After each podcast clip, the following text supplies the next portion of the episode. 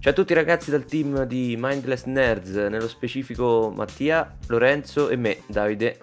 Ciao ragazzi, bentornati. Ciao a tutti. Ah, che settimana piena, piena piena. Dopo il fantastico eh, trailer lanciato da, da Ubisoft per Assassin's Creed Valhalla, tre nuovi dispositivi e molto altro ancora, insomma, seguiteci e partiamo subito. Tanta carne al fuoco. Mamma mia.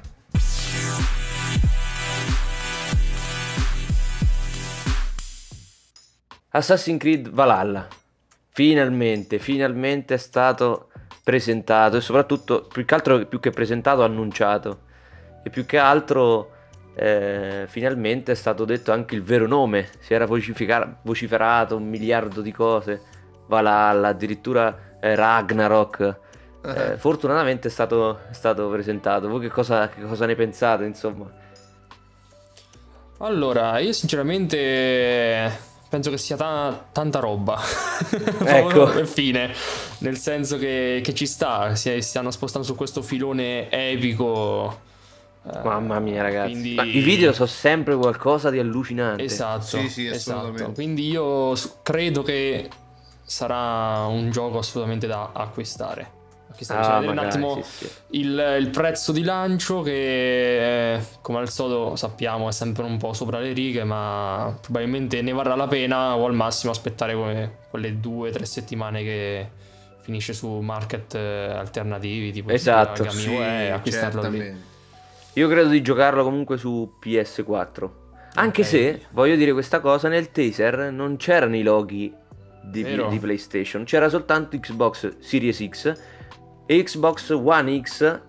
Quindi effettivamente questo gioco sarà per, entrambi, per entrambe insomma, le, le, piatta- diciamo, le console. Quindi è una sorta di cross gen, quindi c'è sia per la nuova che per la vecchia. In questo caso credo Beh, sì, eh, oh, anche perché sarà una sorta di depotenziamento. Sta, esatto, sta avvicinando molto la, la, cioè le console già da adesso. La piattaforma Xbox eh, è la stessa piattaforma che troviamo sui PC, quindi loro già nell'aria insomma c'era tanto tempo questo unificare esatto. la piattaforma probabilmente sì saranno semplicemente spente alcune core per eh, appareggiare la potenza eh, oppure saranno sfruttate come su PlayStation 4 Pro solamente per eh, diciamo la grafica abbellita, chiamiamola così. E direi per fortuna, perché io vi ricorderei, sì, anche sì. se è un pochino off topic, il cross gen tra la, diciamo, tra la generazione della Xbox 360, PlayStation 3 e eh, Xbox One e PlayStation 4.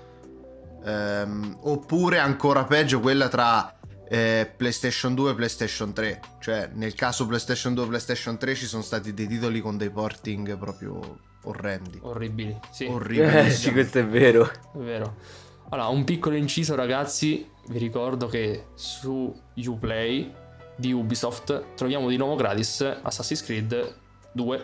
Quindi se ah. avete giocato i capitoli precedenti, sicuramente è il momento di, di prenderlo, di riprenderlo. Ecco, esatto. Mano. Proprio prendendo come, come, esempio Assassin's Creed 2, innanzitutto ritorna la lama celata che su Odyssey era stata tirata fuori giustamente mm-hmm. perché proprio prima dei, degli assassini. Però direi proprio che a livello proprio di, di gioco in sé per sé è cambiato tanto, trasformandosi in un GDR completo sì. Quindi dalla trama, tra- dalla trama, stratificata, da tutte le sottotrame che condizionano magari la storia. Sì, a- esatto. Al sistema proprio di combattimento c'è stato solo, esatto. una differenza con, insomma, è qualcosa, cioè, eh, sì. stata una rivoluzione anche dal punto di vista del sistema di combattimento, quindi mi ricordo c'erano quei meme che dicevano adesso ti attaccheremo uno alla volta per permetterti sì. di sconfiggerci tutti. esatto, esatto, hanno esatto. modificato questo, questo comportamento. E ogni nemico è diverso. Un comportamento ecco. al quale mi sono fermato io.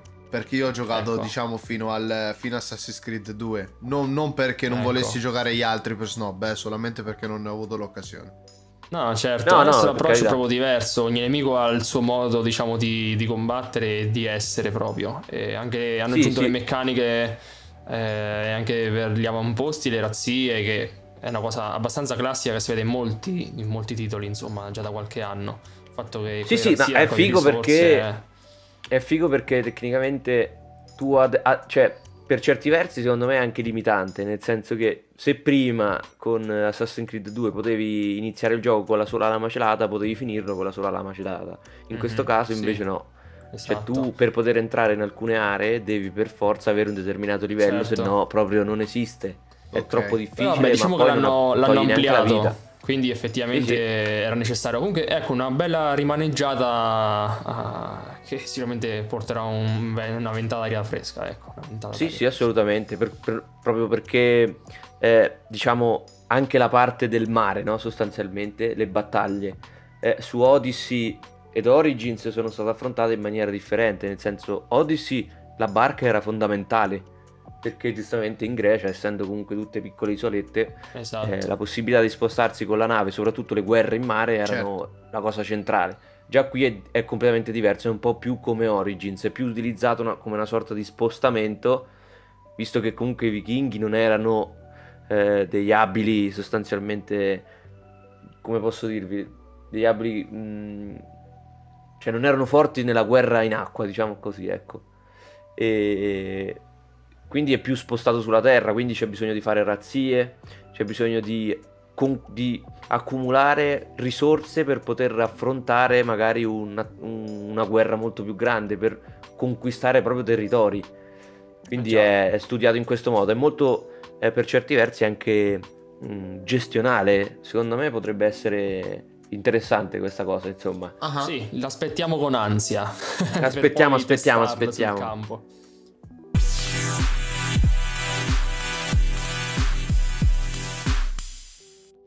Allora, ragazzi, Xiaomi ha presentato in una settimana Xiaomi.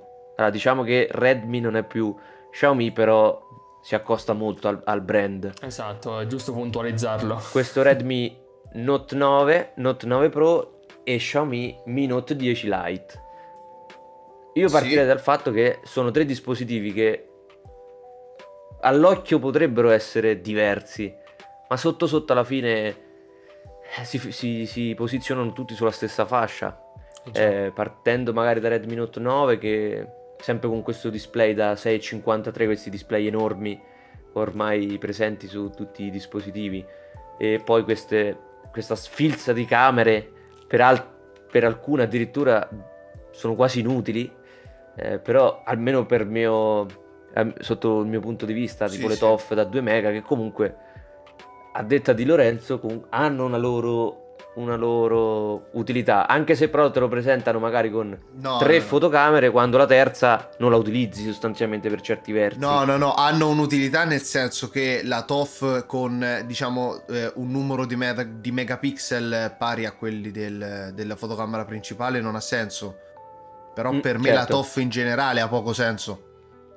Eh, Poi, eh no, certo. È, è questo il fatto. Però, ecco. Certo, certo. Diciamo che tra i tre a parte la differenza di prezzo, se andiamo a vedere, va bene sì il display AMOLED che per carità è, è fondamentale ormai, soprattutto su, su, uno smartphone, almeno secondo me, eh, troviamo magari la differenza in sé sul, sul processore, mm-hmm. visto che eh, i Redmi, il 9 dovrebbe montare il, il MediaTek sì. rispetto allo Snapdragon 730 che troviamo magari sul Minute 10 Lite e il 9 Pro il 720G. Sì. Naturalmente che non lo so, già ad esempio MediaTek Snapdragon. Io sul MediaTek non riesco ancora a dare un, un peso effettivo al marchio, non so per quale motivo, non so voi. Ma io non mi dà affidabilità. Non è la, il problema dell'affidabilità, che comunque sia so, già da tanti anni, ma già dai punti a quando diciamo stavano ancora emergendo che a livello di tecnologico andavano bene, non erano sopraffini, non erano Snapdragon al tempo, ma okay. adesso ci sono praticamente arrivati. Qual è il problema? Il problema è il modding. Cioè io quando sento Mediatek mi pre- i brividi, cioè, purtroppo, perché perché veramente è come dire, cioè, allora compro l'iPhone. Devo prendere un telefono col MediaTek. Ecco. Nel senso. ehm, questo è il pensiero personale, eh? però ecco, magari okay. quando senti Snapdragon sai già che c'è un, comunque sia un, un SOC ben sviluppato, armonioso e che ti permette in ogni caso di fare, cioè ti dà certe mhm. libertà. E ho capito. No, certo, questo sicuramente. e poi c'è da dire che comunque eh, sono tutti e tre smartphone con 5000 mAh di batteria di, esatto. di, insomma, di questa capacità. è una cosa buona dai che questo, questo, ti porta tranquillamente a sera quindi sotto eh. questo punto di vista anche è veramente perché pazzesca. con uno schermo così grande insomma non si può rimanere eh, su 4000 eh, anche, ecco. anche anche poi soprattutto lo stesso AMOLED che comunque è uno schermo molto luminoso e sì. Per quanto comunque spenga determinati pixel è un display che consuma sì, eh, sì per sì. le dimensioni e insomma comunque sia per l'utilizzo che se ne fa è, è normale sì. insomma poi più uno c'ha i schermi grandi è anche più invogliato a vedere video cose quindi certo. fondamentalmente lo usi di più Certamente. lo screen ecco, time aumenta quindi. per esempio un discorso che facevamo era che che facevamo prima con, con Lorenzo era che eh, Xiaomi non, non, ha tirato più fuori smartphone con un display più piccolo dei 6 pollici sì cioè questo, questo è questo è un problema considerando eh, questo è proprio un trend, però. sì, è un trend è effettivamente. Un trend... Però è, è, comunque per certi versi tu ti limiti perché comunque vai fortissimo sul medio di gamma, no? Perché a quel punto magari non fare un display sempre grande tutto schermo, però su un corpo più piccolo? Mhm. C'è gente Paradossalmente che potresti prendere Sì, esatto. Potresti prendere una fascia di, di mercato diversa sempre sul medio, ma che secondo me permette una durata della batteria ancora maggiore, essendo comunque più piccolo. Eh, però la batteria Però magari immagino piccola, eh? al, esatto, a livello di tecnologia forse le fotocamere non entrerebbero. Bisognerà aspettare eh, perché sono tecnologie che sono in sviluppo ormai da anni.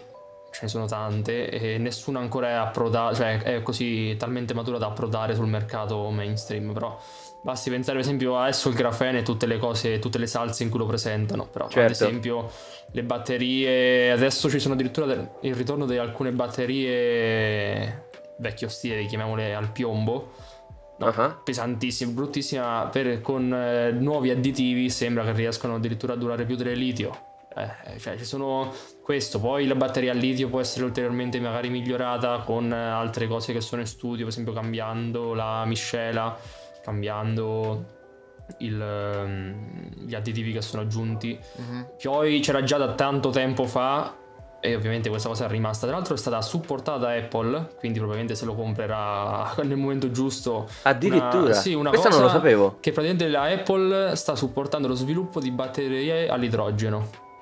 Ah, addirittura, ma piccole? Sì, sì, sì, che con ricarica diciamo come se fosse accendino a gas. Questo era no, al tempo vabbè. il... Sì, sì, ma c'era un'autonomia spaventosa ovviamente, che fondamentalmente sono celle a combustibile. Hai capito. E... Ecco, quindi quando sarà pronta, non si sa quando, che ormai già sono svariati anni che questa cosa, insomma... Ma dai, sarebbe sì, follia eh. ricaricarlo Ragazzi, con... dopo l'iPhone 11S, 12, qualunque cosa sia, avremo l'iPhone eh, motore a scoppio. MS. Motore a scoppio. Motore esatto. che vibra. MS.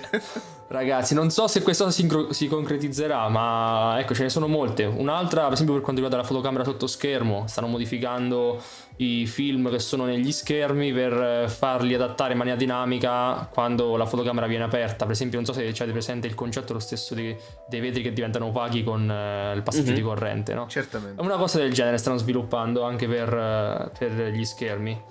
Quindi cioè, ci sono tante cose che al momento bollono in pentola, probabilmente non le vedremo prima della prossima generazione. Proprio, cioè, Ma secondo me forse altre due. Una svolta. Sì, sì, sì, sì, sì Beh, assolutamente. Adesso per que- il discorso facciamo un'altra volta. C'è un momento di. Così, di diciamo, stallo. Di stallo, ma tutti ma sì, stanno ma... pensando a come uscirne. Esatto. Quindi... Ma io penso che questi tre smartphone sono la rappresentazione, forse. Sì. Di questo tipo di momento. Sì. Perché sono tre smartphone veramente. A parte magari delle piccolezze, l'OLED, eccetera, ma cioè, mm, esatto, esatto. Già, possiamo vedere su, sulla calibrazione dei dispositivi, no? Sui display LCD, che ci sono alcuni che sono pazzeschi, nonostante mm. non siano AMOLED. Non lo so, eh, io rimango sì, dell'idea che comunque siamo un po' fermi. Diciamo che eh, effettivamente c'è, dif- c'è, questi tre dispositivi che sono a tutti gli effetti simili, perché veramente si vanno a vedere i cambiamenti da un punto di vista sì, ok, eh, il Mi Note c'ha lo schermo AMOLED e gli altri no. Però il Redmi Note 9 costa 199 dollari. Eh, costerà perlomeno. Il, il Mi costerà 400, 399,99, il doppio. Quindi, ok, c'è una differenza dello schermo AMOLED e basta, ma va bene per eh, come giustificazione. Diciamo.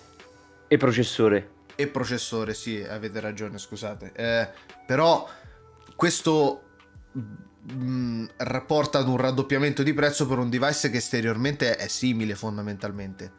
Quindi uno ha eh, la fotocamera con un piccolissimo notch, l'altro ha, una, ha un dot display, gli altri due, ma fondamentalmente siamo lì. Poi c'è piccole differenze di fotocamera, sì.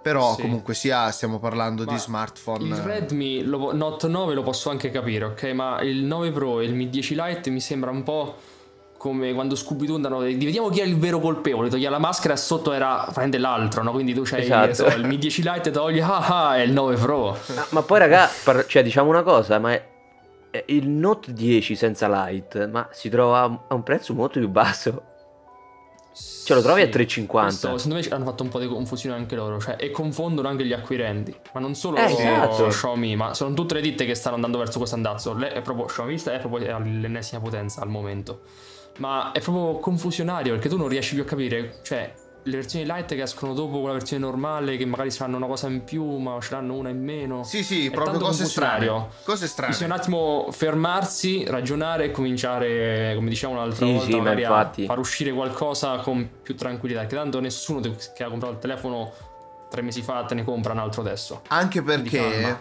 anche perché tra 10 milioni di dispositivi Dopo c'è anche il problema degli aggiornamenti per tutti i dispositivi, cosa eh, che è un po' a rischio, diciamo. Non ti dico oggi o quest'anno 2020, ma aspetta un anno e mezzo. Quando fondamentalmente no, Xiaomi... ti costringono a comprare il telefono nuovo perché mh, crolla il supporto. Ma infatti Xiaomi in Europa vorrebbe mettere la, la stock Android mm-hmm. dagli ultimi rumors. Mm. E addio MIUI, MIUI che secondo me è una delle più carine a livello di personalizzazione, specialmente sì. la 12. Io al tempo ce la mettevo moddando, quindi... Cioè, Anch'io, sul mio Però posso Sony dire che Android One, uh, Android One è un gran progetto. Esatto, a me piace più eh, Sì, ma Android One non è, è stato cioè, abbandonato completamente, non arrivano più aggiornamenti. Alcuni no, addirittura no, sono fatti uscire per poi essere ri- rifatti, cioè per poi ci insomma ritoglierli. Google, ci metterà le mani Google, no? Sì, sì. ma per, cioè, quello che ti voglio dire è che Google faceva, riesce a personalizzare, no scusami, riesce a, uh, a creare il proprio sistema e ad aggiornarlo in maniera molto rapida perché ha due smartphone, tre, i suoi. Ma nel momento in cui tu inizi a mettere dentro una carrellata di smartphone su Android One cioè lì a quel punto il lavoro diventa enorme. Eh, capisci? Dipende, Fai fatica a stare dietro a tutti. Treble e mezzo, cioè avere anche diviso il kernel da sistema, dalle custom diciamo app dei, dei produttori rende tutto molto più semplice, che tu puoi aggiornare solamente il sistema senza cambiare kernel e viceversa. Un po' come faceva su Linux. Quindi la cosa migliora. Fidati che okay. c'è, c'è, c'è speranza. Mi fiderò. Però ad oggi sembrerebbe abbandonato comunque. Perché gli A3 per esempio bloccati. Mm. Cioè non, eh, non, arrivano aggiornamenti. Ok. Vedremo, vedremo, vedremo. Non lo so, le patch di sicurezza non so quante ne, quante ne hanno rilasciate in realtà. Però a livello di sistema io almeno conosco, cioè, gente che c'ha il mio A3 non mi sembra che si sono lamentati del sistema. Quindi fondamentalmente anche la corsa all'aggiornamento, se poi non c'è nulla da aggiornare, cioè, non lo so. Cioè, magari la, la patch di sicurezza, ok, le posso capire, ma se per tutto il resto, se veramente il sistema va, cioè, che senso c'è allora rimane, rimane già, capito, Windows. Siamo sulla stessa lunghezza d'onda, ragazzi, vai, mi piace questa cosa.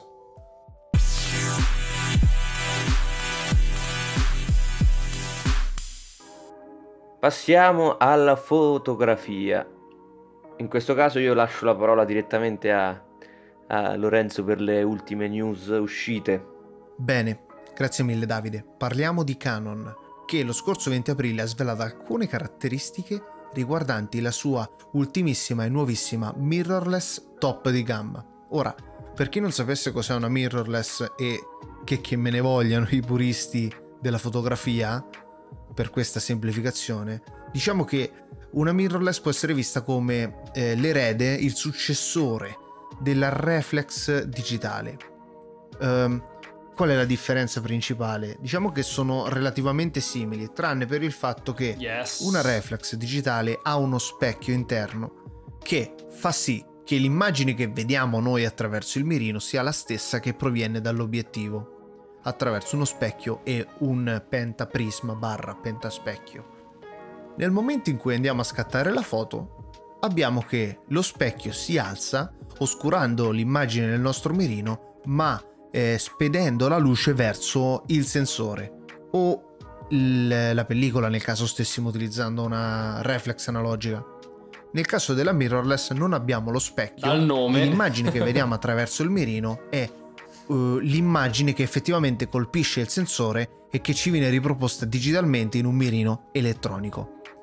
Questo porta a diversi vantaggi e anche svantaggi, di cui però adesso non parleremo. Tornando a noi, stiamo parlando di una fotocamera dalle specifiche tecniche, tra virgolette, impossibili. Stiamo parlando della Canon EOS R5, una fotocamera che non è stata ancora del tutto svelata, ma del quale ci hanno rivelato alcune notizie belle croccanti, alcune specifiche, croccantone, eh, riguardanti la parte video principalmente. Non sappiamo ancora, ad esempio, nemmeno quant'è la grandezza del sensore. Ma quello che sappiamo è che è una fotocamera in grado di acquisire video 8K fino a 30 fps senza crop. Questa cosa è stupenda. Beh, il Mi 10 lo fa. Beh, sì, per carità, però comunque il sia 10 non lo fa. da confondere un dispositivo di questo genere con uno smartphone, anche solamente perché sono dispositivi, questo in particolare il prezzo dovrebbe attestarsi intorno alle 10.000 euro. Tra l'altro solo per il corpo macchina, so che è un'ovvietà per, per chi bazzica il mondo della fotografia, ma eh, è giusto specificarlo. È un prodotto rivolto ai professionisti. Professionisti ai quali Canon e gli altri ovviamente eh, forniscono anche delle videocamere vere e proprie che non sono fatte per la fotografia. Questa è una, di base una fotocamera per fare le foto. Comunque torniamo a noi acquisizione video 8K fino a 30 fps senza crop, autofocus dual pixel disponibile in tutte le modalità 8K, la registrazione interna, so che sembra una banalità, ma in realtà è un qualcosa di pesante esatto. no, certo. parlare di video 8K. Con la possibilità di registrare il RAW, che questo è assurdo, la massima qualità possibile. Allucinante. Eh, in H265 Canon Log 10 bit, questo è importante oppure PQ HDR sempre a 10 bit. Ragazzi, stiamo parlando dell'HDR in camera. È, Sai che, che spettacolo. Per quanto riguarda il 4K, che oramai è qualcosa di vecchio, no, ovviamente il 4K sarebbe molto consigliato nell'uso, nel senso l'8K è per casi particolari. Certo. Abbiamo la registrazione sempre senza il crop, fino a 120 fps 120 fps in Canon Log H265 che eh, in PQ HDR H265 sempre 10 bit.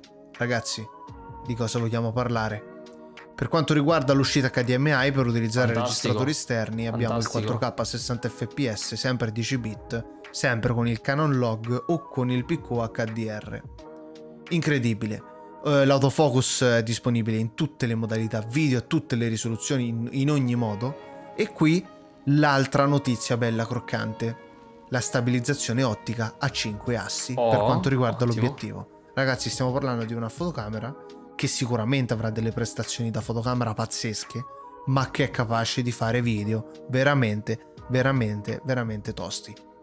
Vedremo come si comporterà in low light però io direi che per ora Canon ha, sforma- ha, sfornato una bella bomba e io non sono un grandissimo fan di Canon, quindi proprio essere qui con l'acquolina qualcosa vorrà pur dire. Ma io penso che tu sbavi per il prezzo forse. Eh certo, esatto, perché come abbiamo detto costa poco, quant'era che avevo detto mi sembra 200, 200 euro, no?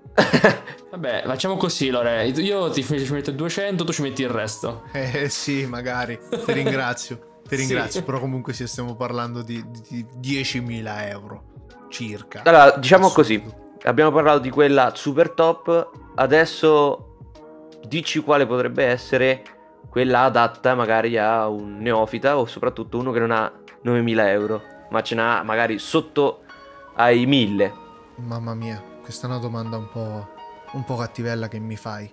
Perché comunque sia ci sono diverse scuole di pensiero e qualcuno potrebbe criticare quello che dico. Però ragazzi, prendetelo per quello che è una mia opinione personale senza...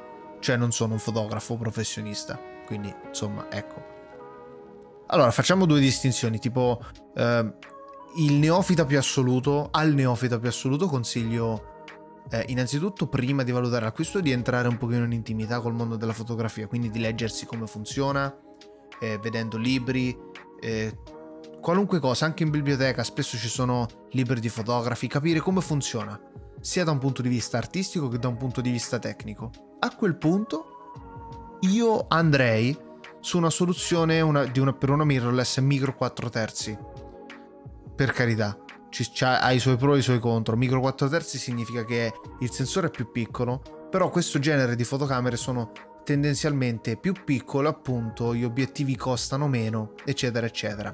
Perché una delle cose più importanti che consiglio sempre è eh, l'obiettivo che si compra di solito con la fotocamera ha una qualità molto molto molto bassa rispetto a obiettivi magari a focale fissa che si possono acquistare. Quindi non vi do un modello preciso per quanto riguarda la fotocamera, però valutate i sistemi micro 4 terzi che fanno principalmente Olympus e Panasonic. Stiamo sotto ai 500 euro per i modelli base, entry level più assoluti, fino a salire.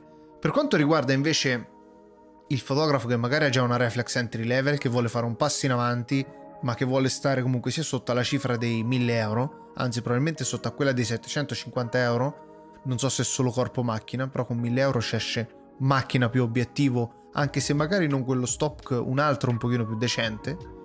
Eh, parlo della Fujifilm X-T30. Ragazzi, io ho provato la XT3, che è diciamo la sua sorella maggiore, ma con la quale condivide la maggior parte delle caratteristiche tecniche che riguardano la qualità fotografica vera e propria. E ragazzi, è una grande macchina, cioè mi è piaciuta tantissimo. Quindi per chi già conosce il mondo della fotografia, c'è un budget intorno a 1000 euro, ragazzi valutate la Fujifilm X-T30. E basta fondamentalmente.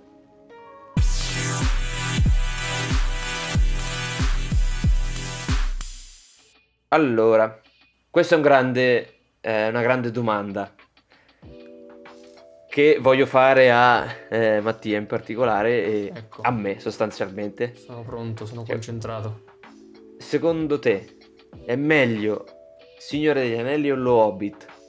Quale saga, anche se diciamo, eh, quali, quale trilogia di film ti è piaciuta di più e perché? Cioè tu qui vuoi, vuoi scatenare una guerra? Esatto. Cioè, eh, vuoi scatenare una guerra? Qui ci avremo un sacco di commenti su questo podcast. Allora, eh, eh. Allora, adesso vi faccio sentire una cosa. Questo, questo che cosa ci fai scri- Questo, sentire? Se, senti. Questo è il Signore Sembra un rumore molesto. Capito? Questo è il Signore dell'Anelli. Questo peso. Ok? Ok. Adesso. Adesso senti qualche fogliolino di carta. Questo è l'Hobbit. ok? Ok. Allora, partiamo da questo presupposto. Quindi, allora, lo Hobbit l'hanno strecciato secondo me. Eh, è sì. molto bello, molto bello, molto leggibile, molto godibile, ma è... la zuppa è stata allungata fin troppo. Mentre invece sul Signore degli Anelli è stato fatto un lavorone. Un lavorone, ma perché anche quando l'hanno... Cioè, quando è stato scritto, gli è stato dato tutto un altro respiro. E anche quando è stato portato poi sotto forma di film c'è stato tutto dietro un lavoro, non pensavano tutto il tempo, non pensavano poi di dover fare lo Hobbit, ehm, cioè sono cambiati proprio i tempi. Mm, io non avrei eh mai diviso lo Hobbit in tutte quelle parti. Magari eh, ci avrei fatto proprio... Eh lo so, appunto, però magari il Signore Anelli ci aveva senso, perché c'era bisogno, non, non, si poteva ridurre a meno di quello che, che è stato fatto. E quindi per me, sinceramente, il Signore degli Anelli rimane un, un, diciamo, su un gradino superiore. Ma forse anche proprio perché come... Per carità, eh, non, non, so, non faccio parte della società, insomma, turkeniana, quindi non, lo dico sempre da, diciamo, dal mio parere personale, però il Signore degli Anelli è uno, uno scritto più più interessante, forse più, più, godibile, cioè anche la storia ti... sarà perché è più lunga, c'è una caratterizzazione diversa dei personaggi, per esempio in Lo Hobbit i nani nel libro sono caratterizzati pochissimo, infatti sta fatto un gran lavoro di caratterizzazione durante il film. Mentre invece nel eh Signore Anelli c'è tutto un altro background. Però diciamo che i due insieme vanno, vanno benissimo come accoppiata. Probabilmente, probabilmente il Signore Anelli è il centro su cui gravita tutto il resto. Ecco, poi se uno proprio non sa, cioè vuole, vuole aggiungere qualcosa, c'è qui il, Silmaril- il Silmarillion, quindi ecco. ecco. il libretto, insomma, cioè, anche lui è incompiuto, allora, io voglio, ma fantastico. Io voglio dire questo, voglio passare proprio sul, sul discorso. Probabilmente per concludere la cosa, scusa Davide, faccio subito, sì, fai, fai. io metterei il Silmarillion come background. Ok, per la conoscenza, se uno ha il coraggio di, di addentrarsi, ok? Poi io metterei, metterei lo Hobbit, ovviamente per rispettare una, diciamo, una cosa, una, una cronologia. E poi il Signore degli Anelli, anche se il fulcro della storia, diciamo, se uno non ha tempo di farsi tutta questa scarpinata per arrivare poi a, diciamo, a mirare il panorama, è leggere il Signore degli Anelli, guardate il Signore degli Anelli. Sì, ecco. Sì. Che poi c'è da dire che eh, comunque il primissimo Signore degli Anelli è del 2001 fino al 2003. Invece lo Hobbit parte dal 2012 e finisce nel 2014. Sì. Io quello che voglio dire è che allora, sul Signore degli Anelli non esistevano gli effetti speciali come oggi.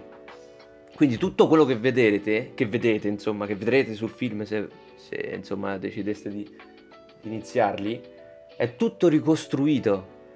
Sì, cioè, guardate i contenuti bonus. È, Vedete... tutto, è, tutto, ricostruito a livello scala 1 a 10, ma sostanzialmente quello che sembra reale è perché è realmente reale, solo in miniatura. Sì, sì, cioè, sono miniature, cioè, gigantografie, ragazzi... hanno fatto di tutto, hanno fatto di tutto, ci sono cose in, grande, in scale grandi. Io ho visto la minuziosità dei particolari, cioè le miniature sì. con i dettagli al millimetro, non è vero, cioè dipinti proprio con i dettagli al millimetro. Quindi ci è sono assurdo, delle, delle, eh. cose assurde. Poi certo, ma anche negli effetti grafici che hanno aggiunto, per esempio Gollum e tutto. Cioè, esatto. sono stati creati appositamente, quindi un, era un campo nuovo. Nuovo. E, è stato fatto un, un, grandissimo lavoro, anche per esempio per le battaglie, oltre a diciamo, le grandi armate, non erano tutte ovviamente reali, sono state poi aggiunte in post produzione. È certo. stato utilizzato un motore grafico modificato quello che potremmo trovare adesso per esempio questo su Imperium Civitas o compagnia bella cioè comunque sia questo stile di motore grafico è stato modificato per farci il film quindi nel senso hanno inventato cose modificato cose e, e il lavoro comunque è stato tanto mentre invece per, per, lo Hobbit c'era già una tec- cioè la tecnologia era già diciamo eh, era diventata più affidabile, c'era già uno standardizzata, ecco. Comunque gran lavoro anche lì, hanno spinto più sulla grafica. Cioè il budget eh, complessivo praticamente dei, degli otto anni di lavoro è stato di 281 milioni di dollari per eh. fare tutti il Signore degli Anelli. Stiamo parlando comunque di un, un lavorone veramente, veramente grosso. Esatto. Per, per, poter fare una cosa del Poi genere. l'hanno passato pochi giorni fa eh, in tv eh, e quel giorno sì, stesso sì. ho visto un post di un, un, mio amico che proprio adora Signore Anelli. Ha fatto c'è la famosa diciamo chiamiamola semi-cheat, no? Che fa ci sarà un giorno in cui passeranno il Signore Anelli sulla TV e io non avrò voglia di vederlo, ma non è questo il giorno. Quindi assolutamente. Vi dico, cioè, vi dico tutte le volte che c'è lo guardo. Quant'era il budget complessivo? 281 milioni? Sembra sì. Il budget per il solo Avengers Endgame che graficamente è, bello e tutto quanto, ma comunque sia ci ha avuto le sue critiche anche da un punto di vista degli effetti speciali. Mm-hmm. 356 milioni di dollari solo ecco, Endgame. Eh già. Sì, sì, no, ma eh, ad oggi diciamo che il, il, costo naturalmente è salito, però per un film del 2000, 281 milioni di dollari, è, è qualcosa di, di assurdo, nel senso, ma dove li spendi? Se non ricostruendo miniature 1 a 10 di qualsiasi cosa, capito? Per forza. E soprattutto tutte le persone che poi sono state aggiunte all'interno del cast, magari per la guerra, perché comunque esatto. il numero era elevato di persone. Non è che è una ricostruita o addirittura sono ragazzi, personaggi poi Hobby, Hobbytown quando l'hanno fatta la prima volta per eh, il Signore Anelli l'hanno fatta tutta quanta in Nuova Zelanda un posto bellissimo magnifico ma l'hanno sì. fatta tutta l'hanno smontata tutta dopo ok? Si erano l'accordo sì. il proprietario del, del, posto era che poi la togliano tutta. Poi ho detto è un peccato però vabbè l'hanno rifatto per lo Hobbit questa volta è rimasto e adesso si può visitare esatto, è visitabile. Quindi i Invece, fan de, allora, del Signore Anelli barra lo Hobbit eh, un viaggetto quando sarà possibile un viaggetto low cost in beh. Nuova Zelanda beh, uno beh, dei posti più vuole. lontani che ci sono dall'Italia praticamente ecco diciamo che eh, effettivamente tornando al discorso di prima la vera differenza forse che a me ha dato un po' fastidio è che cioè, gli effetti speciali si vedono e tanto è tutto più come posso dirti è più annebbiato per, eh, per rendere meglio insomma, gli, effetti speciali. Non è definito su alcune scene, è tutto così liscio che, che, non, eh, che, che mi rendo proprio veramente conto che, è finto, capito? A parte il, il drago, Smog so, che è stato gradito, ricostruito eh, devastantemente. Ho, ho, io ho gradito tutti e due, ovviamente, come dicevo prima. Ho una preferenza per il Signore degli Anelli, ok? Forse Però, perché è stato il mm, primo. L'Hobbit, esatto, esatto, forse anche per questo, ma poi anche per lo sforzo tecnico che hanno fatto sì, sì, tutto sì. il resto. Però l'Hobbit è stato fatto altrettanto, ha sofferto più dei cambiamenti, problemi, momenti in cui veramente non sapevano dove dovevano andare, per esempio il cambio del regista che inizialmente Peter Jackson non voleva assolutamente eh, fare il regista per l'Hobbit perché cioè, hai fatto un gran lavoro col Signore lui, nemmeno lui sa come è riuscito a fare una cosa del genere, diceva nell'intervista. Si sarebbe adesso. rovinato. Esatto, c'è, c'è, il pericolo che veramente ti, ti dà la mazza sui piedi. Poi... No, scherzi. Eh, del Toro poi è stato diciamo allontanato per, perché non sapeva esattamente il progetto si farà, non si farà, si farà, non si farà lui per quanta pazienza ha potuto portare alla fine è stato chiamato ad altri progetti e quindi ok eh, in un momento di follia Peter Jackson ha detto ok lo faccio io. E, e così è andata. Però si vede che c'è stato magari anche uno, sì, uno sfasamento diciamo uno stacco tra, tra, i due stili per quanto eh, siano entrambi insomma bravissimi. Quindi ha sofferto un po' di questo un po' delle incertezze sul budget su quando, sulle tempistiche c'è stato un sacco di impicci che magari sul Tinanelli non ci sono stati quindi forse ne ha un po' risentito anche questo comunque sia è anche il fatto di dover allungare un libro più piccolino rispetto al Signore Anelli ha, ha inficiato eh, sì, ci stanno molte quindi, scene morte comunque. Eh. Quindi cioè, ci sta. La cosa che invece. A me in realtà mi è piaciuta, diciamo, quindi mi sono piaciuti tutti e due. L'unica cosa che non mi è piaciuta, forse dello Hobbit vera, è il fatto che lo sono andato a vedere in 3D ma The Scene 3D c'era fondamentalmente no. Smaug e il resto il 3D non c'era, cioè è stato brutto vedere un film cioè, in 3D che poi di 3D c'aveva poco. Cioè, era solo quello là ricostruito sostanzialmente. Va bene, direi che con questo concludiamo la puntata di oggi. Vi ringrazio esatto. a tutti per esatto. l'ascolto, vi ricordo che Troverete nella descrizione del podcast tutti i link per tutti i nostri social, per il nostro sito web, per i nostri podcast alternativi. E niente, vi saluto. Ciao ciao. Ciao, alla prossima settimana. Ciao.